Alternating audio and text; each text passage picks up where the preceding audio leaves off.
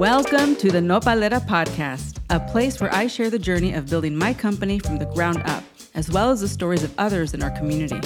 I am your host, Sandra Velasquez, founder of Nopalera, a culture forward brand that celebrates and elevates culture. Aside from making great products, we are cultural storytellers with a mission to inspire our community to stand in their worth. In this podcast, you will hear a mix of solo and guest episodes around the entrepreneurial realities of building a company. I launched Nopalera from my Brooklyn apartment with no outside funding while working three jobs, raising my child in the middle of the pandemic at the age of 44. Thank you for joining me on this journey. I hope it inspires you to live boldly.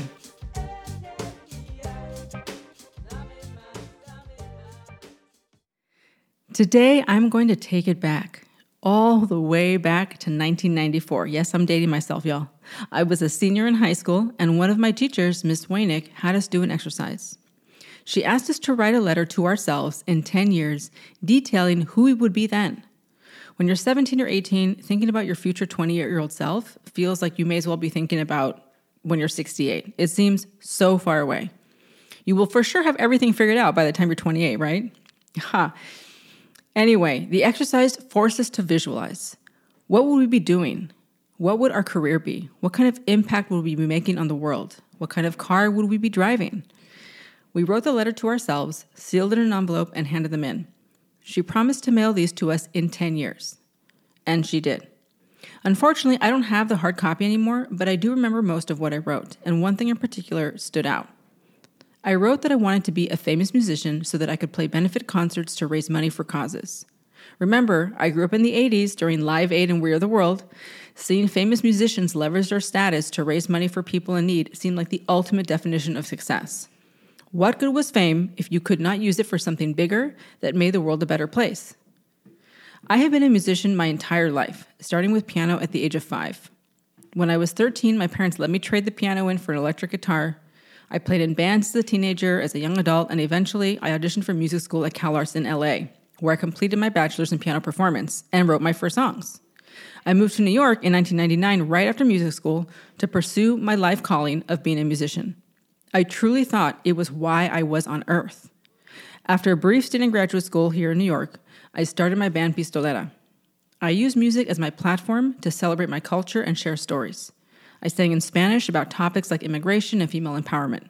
The mission was culture, music was the medium.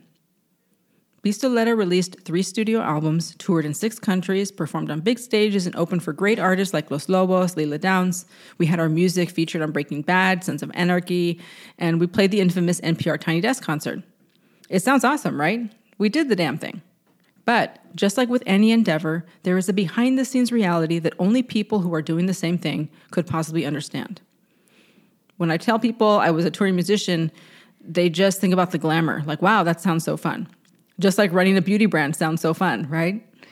But the reality of being a touring independent musician is that it's 80% logistics and 20% fun.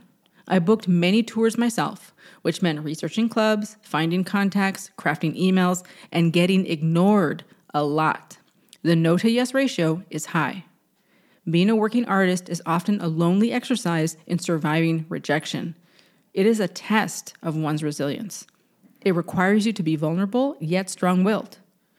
You must dress up, show up, hope the sound person is not a jerk, and that enough people will come that actually care. What could be better training to launch a company than 15 years of that? So, about midway into my 15 year music career, my manager at the time asked if I had ever considered writing a children's album. Um, no. What did that even entail?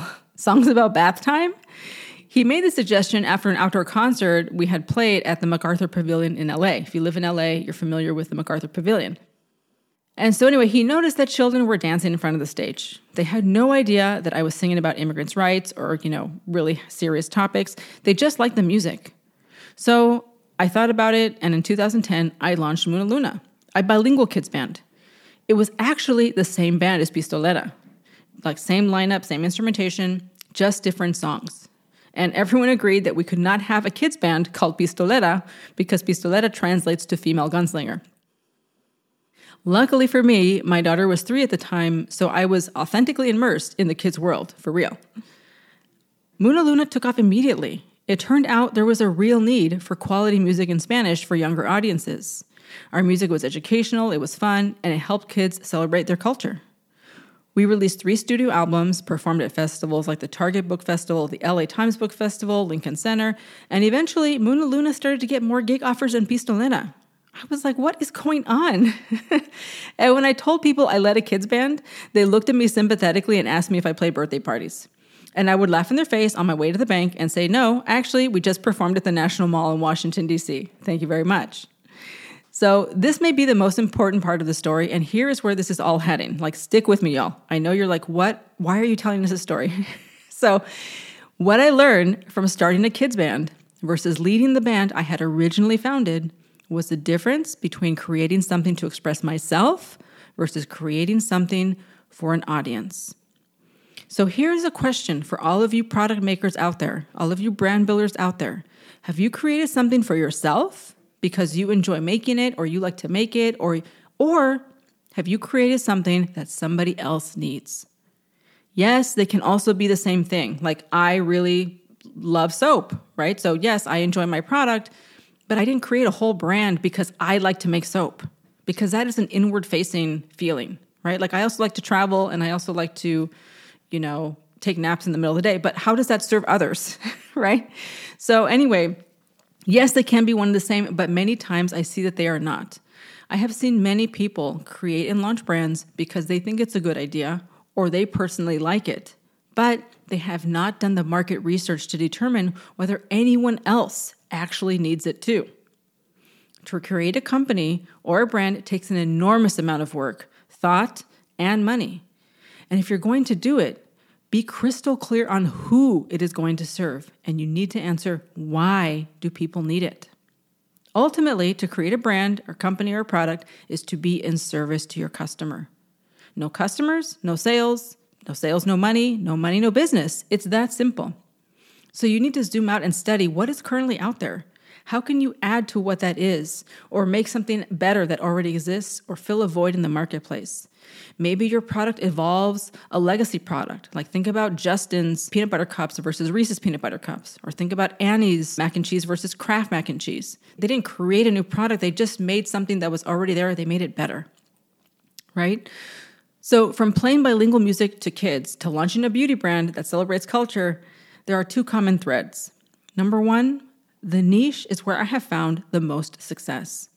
Being specific about who you are serving makes you discoverable by those looking for you as a solution.